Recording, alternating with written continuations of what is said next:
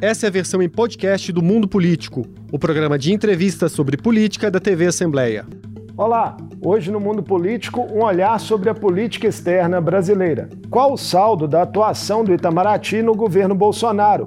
E o que é possível projetar da diplomacia sob o futuro governo Lula? Como a troca de poder no Brasil é vista aos olhos do mundo? E as portas que podem se abrir para o país a depender de suas condutas e escolhas. Eu vou conversar com a especialista em relações internacionais, Laura Weisbich. Ela é pesquisadora na Universidade de Oxford e fala com a gente do Reino Unido. Muito bem-vinda ao Mundo Político, Laura. Prazer recebê-la. Prazer é meu. Obrigada pelo convite. Laura, para muitos analistas, o Brasil no governo Bolsonaro se tornou párea internacional após um ciclo em que era visto como nação emergente que ganhava a influência crescente no cenário internacional. Qual sua percepção sobre o saldo dos últimos quatro anos para a imagem do país no exterior? De fato, eu sou uma dessas analistas que concorda que os últimos anos foram muito ruins para a política externa brasileira. Eles foram muito ruins, talvez justamente por essa comparação entre uma promessa, entre um Brasil que se colocava como um país emergente, e não só no sentido de uma economia emergente, mas um ator político, um ator capaz de capaz e com vontade política de participar é, de negociações multilaterais, de resoluções de problemas é, coletivos comuns, por exemplo, no seio da ONU, mas também problemas regionais, questões, inclusive, entre países que o Brasil se colocava como mediador. Então, esses foram, foram dizer, as décadas que precedem o governo Bolsonaro, e no governo Bolsonaro, uma, uma ruptura com, essa, com princípios tradicionais da política externa, por exemplo, a valorização da cooperação, do multilateralismo, mas também uma, uma, uma radicalização de uma certa identidade do Brasil como um país, por exemplo, e aqui eu, eu cito bastante as palavras do, sobretudo do, do, do, próprio presidente Bolsonaro e do, do chanceler um,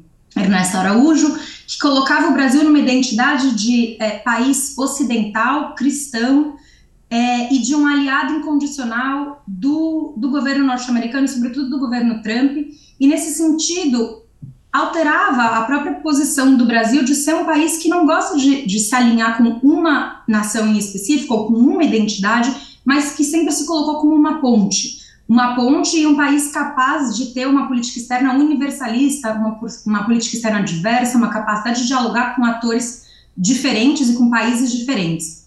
Então, nesse sentido, é, o saldo foi muito ruim, é, não só porque foi é, incapaz de construir um, alavancas interessantes no âmbito da política externa, seja, seja na parte comercial, seja na parte econômica, seja na parte política, mas também pela sua, pela sua capacidade de destruir o que era a posição uh, tradicional e o papel tradicional e a visão tradicional que o Brasil tinha no sistema internacional. Laura, as crises políticas e a recessão econômica são condições anteriores a Bolsonaro né, no Brasil, mas as posições né, reacionárias, as políticas ambientalistas e a própria conduta na pandemia né, agravaram uma percepção do mundo em relação ao que acontecia no país? Sim, agravaram, porque no mundo de hoje, isso vale para o Brasil como vale para outros países, não é exclusivo ao Brasil as políticas domésticas e, a, e, o cenário internacional são absolutamente vinculados, e talvez a questão da pandemia seja um, melhor exemplo para entender que é, era, era principalmente um, uma questão global, né, de natureza global, que tem uma, inclusive uma transnacionalidade, porque o vírus não respeita nenhuma fronteira, ele, ele circula. Então, é uma, foi uma doença que de alguma maneira foi importada, né, pelo, chegou ao território brasileiro, mas não foi produzida no território brasileiro mas que exigiu uma resposta, uma articulação e uma capacidade de agência internacional do país que não foi priorizada e, pelo contrário, foi sabotada pelo, pelo governo federal na época. O que, que, eu quero dizer assim, sendo bem específica, né, usando de novo o exemplo da pandemia? A política externa e, a, sobretudo, a cooperação internacional em saúde poderiam ter ajudado o Brasil a enfrentar a pandemia de uma maneira muito melhor, muito mais eficientes, seja na parte de negociação de vacina, seja na parte da própria cooperação técnica que o Brasil poderia ofertar ou receber no campo da saúde, que é um campo onde o Brasil tem expertise, tem credibilidade, tem redes. Então, nesse sentido, foi uma oportunidade perdida pelo Brasil. É, e eu adicionaria isso, continuando aqui no, na questão da pandemia, adicionaria uma, vamos dizer, uma ausência, um silêncio do Brasil nas negociações internacionais sobre o tema, inclusive na questão sobre patentes e propriedade intelectual, que é de interesse do Brasil, porque o Brasil não é produtor, né, não é detentor do conhecimento da vacina da Covid. Então, para nós interessava é, ter acesso a isso, ter acesso à, à propriedade intelectual e poder, inclusive, produzir aqui na fábrica nacional, transferência de tecnologia e, eventualmente, é, vender ou compartilhar com outros países menos desenvolvidos também. Então, nesse caso, uma oportunidade, de novo, uma oportunidade perdida no âmbito multilateral de ter tido uma voz importante na negociação aqui, bem nas dinâmicas norte-sul, do que era acesso a medicamentos e, e uma, uma, discussão sobre justiça mesmo, saúde global e justiça. Então, acho que é um, a pandemia é um bom exemplo de como a gente perdeu essa oportunidade de, de, de fazer diferente como a política externa poderia ter sido utilizada para nosso próprio benefício também, para para ajudar a alavancar as respostas à pandemia aqui em âmbito nacional. Falando ainda desse passado recente, é, o que, na sua visão, guiou o posicionamento do Brasil diante de tensões internacionais, como os conflitos de interesse aí entre Estados Unidos e China, a guerra na Ucrânia, a relação com a Rússia, e como esses embates ainda podem trazer repercussões aqui para o país? Olha, o mundo, sejamos justos, né? O mundo dos últimos anos, isso independe de quem a gente elegeu como presidente, o mundo dos últimos anos foi um mundo muito complexo. As tensões internacionais, seja aqui na, na, na crescente rivalidade entre Estados Unidos e China, seja na, na, na invasão e guerra na Ucrânia, tornaram o cenário internacional cada vez mais volátil. E isso tem implicações que vão para além do é, implicações que vão para além do, dos, dos, casos em tela, né? São implicações econômicas muito, muito sistêmicas. E, e a gente vê, por exemplo, com, com, com, inflação de preços de energia, de alimentos, é, questões cambiais, existem muitas repercussões que atingem o Brasil de maneira é, fundamental, como atingem outros países também.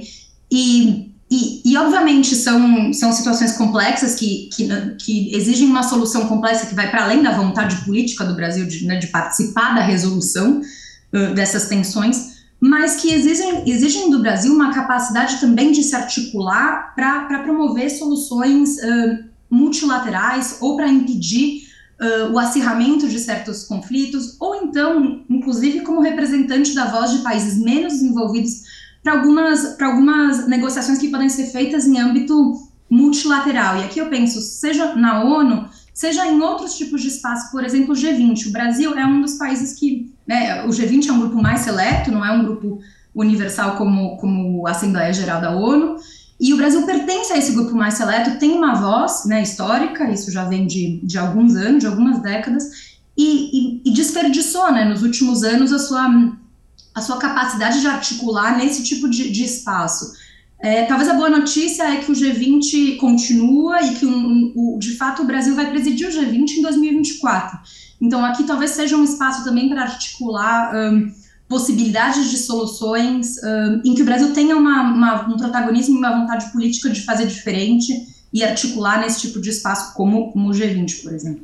Laura, outra notícia recente que saiu sobre política externa no Brasil foi de uma pesquisa da FGV que apontou que uma rede clandestina teria funcionado no Itamaraty né, durante o governo Bolsonaro, agindo aí para que outros países tivessem tempo para reagir a mudanças na política externa do Brasil, sem que uma crise fosse estabelecida, se tentando ali preservar a credibilidade do país no exterior. É, essa pesquisa foi alvo aí de uma reportagem do jornalista Jamil Chad, um experiente correspondente internacional que esse fato sinaliza né, sobre marcas da atual gestão em âmbito interno da chancelaria? É uma boa pergunta. Eu acho, a meu ver, as repercussões e as consequências da gestão Bolsonaro vão ser mais sentidas em âmbito interno do que em âmbito externo. Por que eu digo isso? Eu acho que o Brasil tem credibilidade histórica e capacidade, inclusive da sua própria burocracia diplomática e de, de, de articulação política, para retomar uh, um lugar no mundo, um lugar que é seu, dado o nosso tamanho, nas, dado as nossas capacidades, dado alguns ativos que a gente tem, inclusive ativos ambientais, como a floresta amazônica, que são centrais para as questões uh, do mundo contemporâneo. No entanto, o que essa pesquisa revela é, é que o governo Bolsonaro foi muito duro com os servidores públicos e foi muito duro com a burocracia e com a capacidade estatal. É, o, que essa, o que essa reportagem, essa, enfim, a, a pesquisa né, que está sendo feita uh, sobre, sobre o assédio institucional, uh, sobretudo no governo Bolsonaro, contra servidores de carreira é, e as respostas da burocracia a esse assédio, o que elas mostram é uma situação muito complicada, em que um burocrata é, se vê numa situação, um conjunto de burocratas se vê numa situação aonde eles, para preservar o objeto fim da política, que é, que é a credibilidade do Brasil, que é a capacidade do Brasil de articular e de manter boas relações diplomáticas, eles têm que ir contra o que o, o que o governo, né, o que o governo uh, diz ou, as orientações do governo ou do líder da vez, do presidente da vez, porque a capacidade de formulação de política externa do executivo vai contra os interesses uh, de longo prazo do Brasil. Isso isso pode ser visto de novo se a gente trazer para o exemplo concreto da saúde, a gente pode entender o que, que significa isso. O que, que significa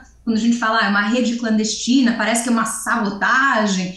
É, no fundo, no fundo, é, esses burocratas, esse conjunto de burocratas, e a gente pode falar da política externa, como, como a gente também poderia falar de servidores da saúde, da Anvisa, da Fiocruz, a gente também poderia falar dos servidores do IBAMA, eles se veem numa situação em que o governo federal os obriga a agir de uma maneira que vai contra a Constituição, contra a lei, que vai contra o espírito da política. Então, se você trabalha, se você trabalha no, no, no IBAMA, você tem que proteger o meio ambiente não, e não deixar destruir. A mesma coisa com a saúde, a promoção da saúde significa comprar vacinas e não deixar de comprá-las. E, e aí isso se aplica, né, fazendo, trazendo aqui mais próximo da política externa, também se aplica à política externa. Seu objetivo é ter boas relações com os vizinhos. O seu objetivo não é sabotar a sua capacidade de cooperar no futuro. O seu objetivo não é votar na ONU contra a própria Constituição e violando princípios como a dignidade humana. É, então, essa rede, né, o, o, que mostra essa pesquisa, e enfim, a pesquisa também reflete o que a gente já tinha visto na mídia e no, no debate público, é que para alguns servidores públicos, sobretudo nessas áreas, nessas pastas né, que eu mencionei, foi muito difícil sobreviver ao governo Bolsonaro, porque o governo Bolsonaro atentava contra princípios da própria política, da lisura da, da, da, da administração pública, ou eventualmente de traduções, uh, desculpa, de tradições de longuíssimo, longuíssimo prazo. E na política externa é, é evidente, né, a participação, a valorização da ONU, e eu termino aqui a minha resposta, a valorização da ONU como espaço multilateral um, de, seja de projeção do Brasil, seja de capacidade do Brasil de articular soluções com outros países, é um princípio basilar da política externa. Não tem a ver com governo de direita, de esquerda, de hoje, de ontem. É, e nesse sentido, quando um governo chega, e foi o caso do governo Bolsonaro, e diz que a ONU é uma instituição que não deve ser respeitada, e inclusive criando termos como globalismo, é, isso viola, né? Isso viola a nossa tradição de política externa, isso viola também a nossa Constituição, que colocou a cooperação internacional e o multilateralismo e as Nações Unidas como, como pilar da nossa inserção. Então, esses funcionários estão nesse, se encontram nesse dilema, certo? De como proteger a, a política a longo prazo de um governo que resolveu sabotar princípios que tinham sido acordados não por um governo, mas uma sucessão de governos desde a nossa democratização. É um quadro bastante delicado. Vamos falar agora de futuro, Laura. Lula já confirmou o embaixador Mauro Vieira, né, um ex-chanceler, no comando do Ministério das Relações Exteriores.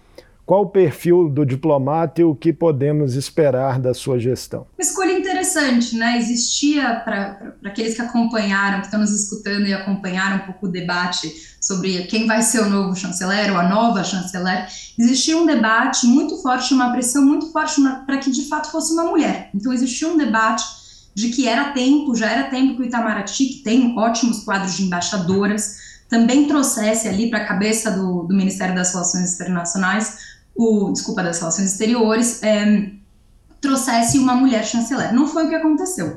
O, a escolha do presidente Lula foi por Mauro Vieira. Mauro Vieira já foi chanceler, foi um período curto, é, mas é um, um, diplomata muito experiente, com muita credibilidade, é, é, com capacidade de articulação, seja no âmbito multilateral, no, nas Nações Unidas e também bilateral. Então, é, é um diplomata de muita confiança. Teria sido uma escolha conservadora?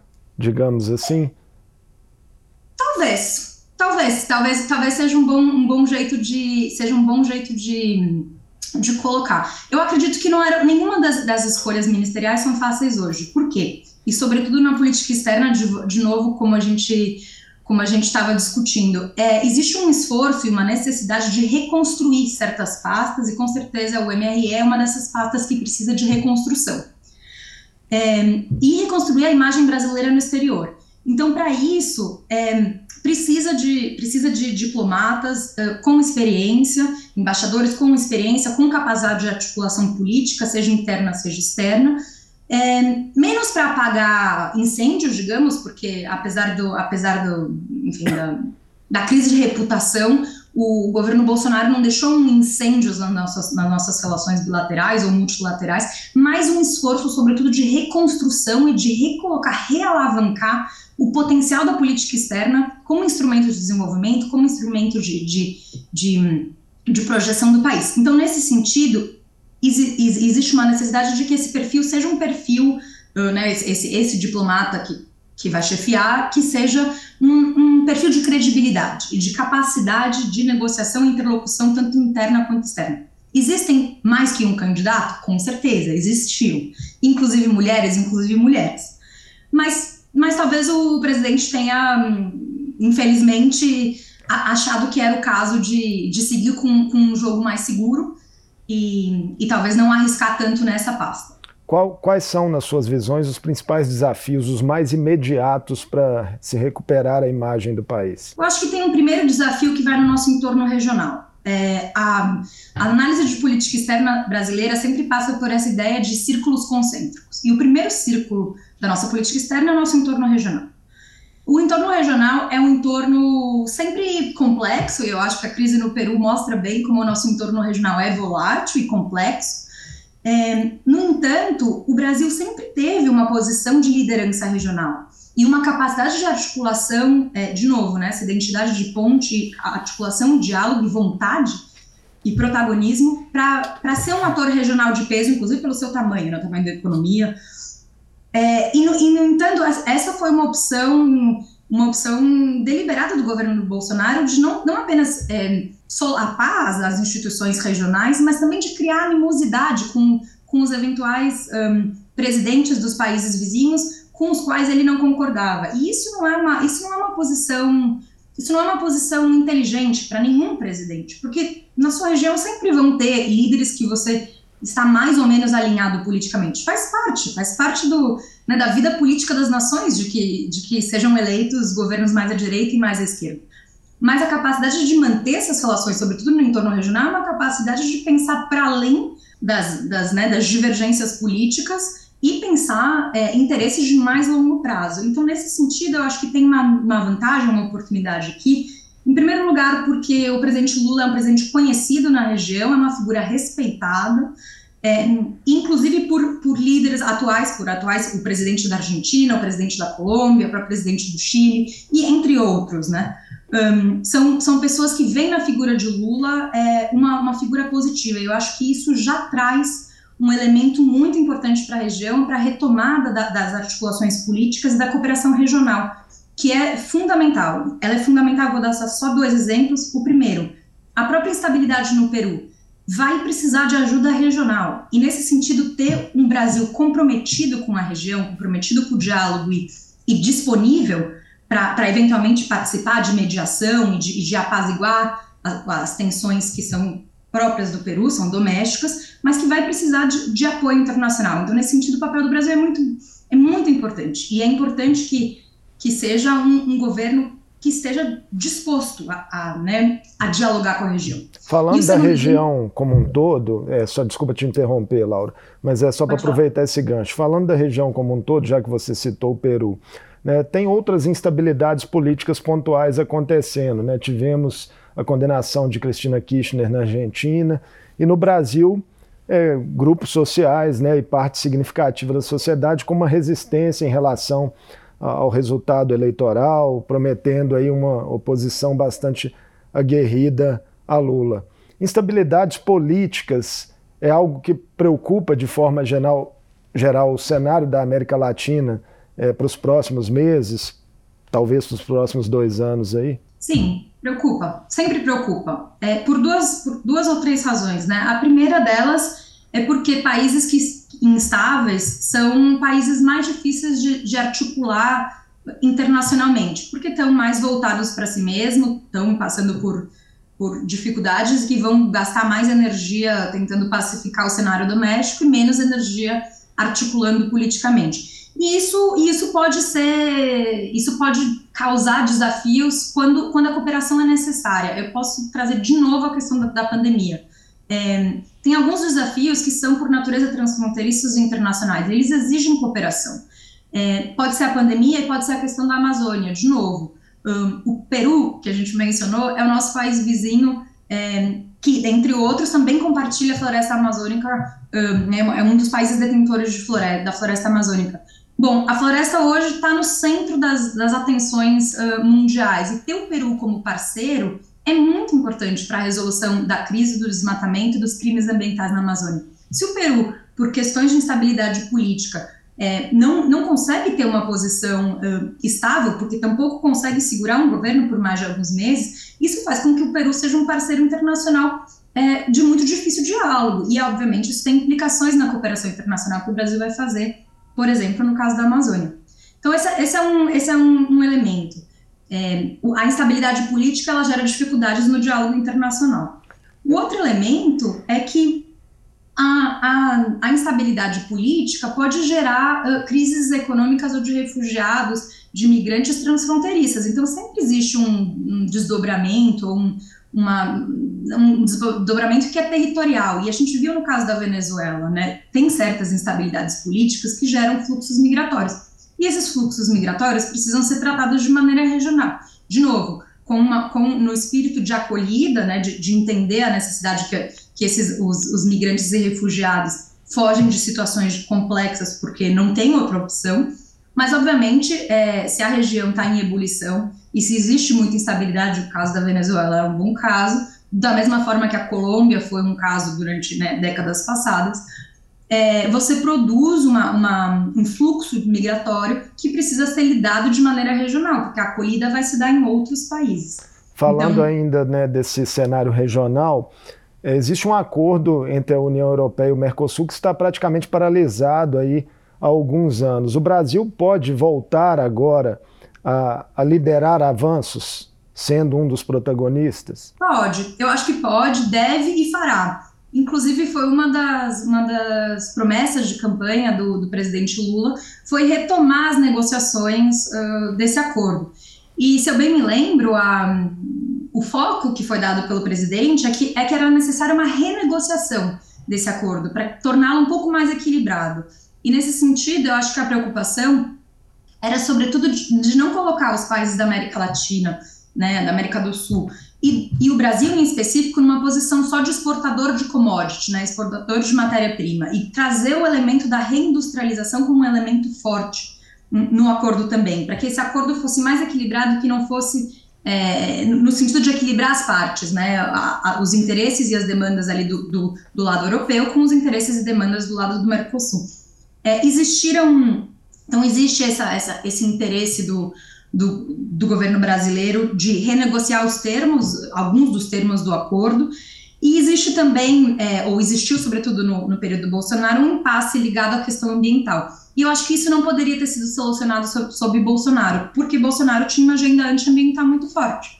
Então, não, não, não seria, não seria esse, esse elemento do, da negociação não teria sido, não teria visto avanço sobre o Bolsonaro, por, por uma por, por questões que dizem respeito à própria né, opção política do governo Bolsonaro de, de, de abandonar a preocupação ambiental. Eu acho que, de novo, como promessa de campanha, como primeiros discursos, o presidente Lula já mostrou um, um, uma faceta completamente diferente de preocupação com a questão ambiental, de preocupação com a questão da Amazônia, de preocupação com os produtos, é, com, com, produtos que sejam livres de desmatamento, né, com commodities que sejam livres de desmatamento. Então, nesse sentido, eu acho que existe uma possibilidade técnica, sim, do novo governo avançar nas, nas cláusulas e nas soluções que permitam, por um lado, uh, satisfazer a, a, as demandas que são do continente europeu, lembrando que cada vez mais, o, tanto a União Europeia quanto alguns países da União Europeia já têm legislação específica para diminuir a importação de produtos que tenham passivo de desmatamento. Então não é uma questão só desse acordo. Esse é o mundo que a gente vive agora. É, são Brasil, cadeias, né? né? Cadeias como carne bovina, soja, né? café, madeira e cacau seriam algumas que poderiam ser afetadas por essa restrição da União Europeia, né? Adquirir aí produtos ligados ao desmatamento. Exato. Então são cadeias importantes de fato para a economia brasileira. Agora, Laura, já há sinais, né, como você mesmo colocou, né, desde a COP, que as questões climáticas de meio ambiente terão agora outra dimensão né, na diplomacia brasileira é, com o novo governo. O Brasil tem potencial para se tornar até mesmo uma liderança mundial é, na agenda climática e na questão de transição energética? Tem potencial, tem potencial tem muito potencial, na verdade. E, começando pela agenda energética, o Brasil é um dos países que tem a matriz mais limpa. É, já começando por, porque a gente, sobretudo, usa renováveis. É, mais, do que, mais do que a maioria dos outros países que tem uma matriz muito mais suja por, por, sua dependência do petróleo. Agora, o Brasil não precisa, na parte energética, se, se contentar com o fato de que já tem uma matriz mais limpa, seja pela, pelos biocombustíveis, seja pela hidrelétrica, é, e parar de investir é, em energia como solar e outros tipos de, de energia uh, renováveis e limpas uh, do futuro. Então, eu acho que nesse sentido é, é a ambição que falta e a, e a, consciência de que esse é o tema. Esse é o, é o, tema, é o grande desafio do planeta, né, as mudanças climáticas, e que todos os países vão ter que fazer adaptações. Mas o maior desafio do Brasil, em termos de perfil de emissões climáticas, né, emissões de carbono, e de mudanças climáticas não é a questão energética. O maior desafio aqui é o desmatamento. É a conversão de área florestal em é, outras coisas, sobretudo na conversão para agricultura e pasto, que faz com que o Brasil seja um dos maiores emissores de carbono da atualidade. Então, nesse sentido, um, o, o, protagonismo do Brasil internacional ele está absolutamente vinculado com uma capacidade de mudança política doméstica e, e, de um, e de uma seriedade no enfrentamento ao desmatamento, no enfrentamento aos crimes ambientais, no enfrentamento às economias ilícitas com passivo de legalidade que ocorrem hoje, sobretudo na Amazônia, não é, não é específico a Amazônia, existem outras coisas também nos outros biomas, mas o grande, nosso grande desafio aqui é a questão da Amazônia, é reduzir desmatamento, perda de cobertura florestal e de promover alternativas de desenvolvimento que sejam compatíveis com a floresta em pé, como como os cientistas e os ambientalistas gostam de, de dizer. E nesse sentido, a política externa, obviamente, tem um papel, é, porque seja no âmbito das parcerias regionais, de novo, a Amazônia não é só nossa, né? A gente tem um entorno regional que também, um, é, enfim, que exige uma articulação regional. Tem as parcerias internacionais fora da região e que são parcerias que podem trazer recurso, pode trazer tecnologia, é, pode não, trarão, já trazem e podem trazer mais. É, então, nesse sentido, tem um papel muito importante da, da, da, política externa. E, por fim, tem um papel, de novo, gosto de trazer sempre o debate para as questões uh, multilaterais para a ONU. O Brasil, para além ali da questão amazônica e de como a gente resolve ela nessa, nessas parcerias, digamos, bilaterais ou, ou com outros países, também existe esse papel e esse protagonismo do Brasil na questão climática ambiental na ONU. Como, como que a nossa voz, né, como um país em desenvolvimento, como uma, o detentor da maior parte da maior floresta tropical do planeta, tem algo a dizer sobre como compatibilizar essas questões difíceis entre desenvolvimento, mudanças climáticas, bem-estar, é, num, num contexto onde isso é absolutamente fundamental. Laura, a conversa está ótima, mas a gente já está com o tempo avançado. Vou te fazer uma última pergunta aqui, mais geral, assim, sobre estratégias de, do Brasil de posicionamento internacional. Né? O que, que você imagina da relação entre Brasil e Estados Unidos, né, que oscilou aí no governo Bolsonaro entre um alinhamento é, a Trump e depois uma relação mais distante com Biden, e também é, se o Brasil, como que o Brasil deve conduzir né, as relações com a Ásia, a África e outras regiões emergentes. Lembrando que no primeiro governo Lula, né, o foco foi ali maior na relação com países em desenvolvimento por meio dos BRICS? Eu acho que a gente pode esperar do, do, do novo governo uma capacidade de articular e dialogar com todos esses parceiros, seja ao norte, e aqui começando pelos Estados Unidos, que é um grande parceiro comercial, que é um, assim, é um parceiro incontornável. E, e, que, e, e cuja, né, cujas relações bilaterais são, são múltiplas e multifacetadas, seja do comércio, seja da articulação política. É, eu acho que a gente pode esperar uma retomada de um diálogo produtivo e que possa avançar pautas de interesse comum, de novo, sejam bilaterais, sejam pautas de interesse comum na agenda multilateral. Em paralelo, porque é, eu acredito que o governo, o governo, os governos Lula anteriores, na verdade, não só, não só priorizaram os países em desenvolvimento, o, o governo simplesmente deu, deu também prioridade a isso, porque ele nunca se despriorizou as relações com os Estados Unidos ou com a Europa. Então, acho que talvez você tenha um discurso de que os governos é, petistas eram governos que priorizavam é, relações ao sul a despeito de relações ao norte, quando na verdade não. Eu acho que o que aconteceu foi justamente olhar para o sul global, para o mundo em desenvolvimento, para a Ásia, como também parceiros, né, e não menosprezá-los. E seja, então, e esses parceiros, é, de novo, também são, são parcerias muito distintas.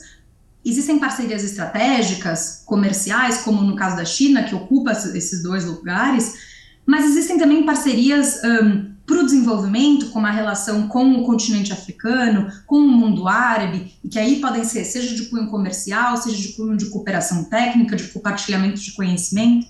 É, eu acho que o que a gente pode, assim, para resumir, o que, que, a gente pode esperar desse governo é um governo, de novo, pluralista, universalista, que vai buscar parcerias de naturezas distintas, com regiões distintas. E a Ásia é incontornável, sobretudo a China. Não existe, e eu acho que esse foi um dos outros erros, digamos, da, da administração Bolsonaro, foi ter, por razões ideológicas, é, quase que esculhambado a China, que é o grande parceiro comercial, que é a segunda economia do mundo, que é um parceiro estratégico tão importante, inclusive na parte de ciência e tecnologia para o Brasil. Quer dizer, não faz sentido nenhum não ter uma ótima relação com a China.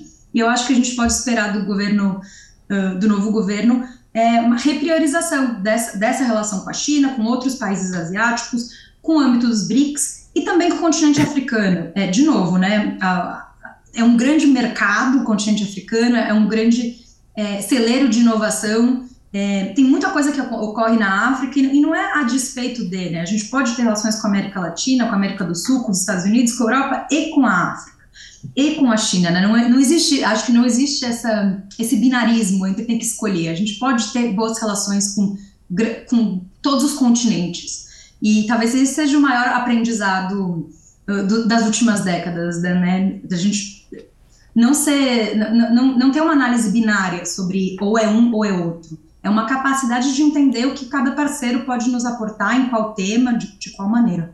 Certo que o Brasil tem desafios aí imensos pela frente Esperamos, Laura, poder contar novamente com suas análises em outra oportunidade. Obrigado por essa conversa conosco no mundo político. Obrigada pelo convite uma vez mais, muito honrada. Um abraço, até a próxima. Eu conversei com a especialista em relações internacionais e pesquisadora na Universidade de Oxford, Laura Weisbich. Nosso assunto foi um balanço da política externa do Brasil sobre Bolsonaro e as perspectivas para a atuação do Itamaraty no futuro governo Lula. O Mundo Político fica por aqui. Obrigado por nos acompanhar e até o próximo programa. O Mundo Político é uma realização da TV Assembleia de Minas Gerais. A apresentação foi de Marco Antônio Soalheiro, a produção de Tayana Máximo, a edição de áudio foi de Leandro César e a direção de Vivian Menezes. Você pode seguir o Mundo Político nos principais tocadores de podcast. Assim, você não perde nenhuma edição do programa. Para ver essa entrevista e outros conteúdos da TV Assembleia, acesse almg.gov.br/tv.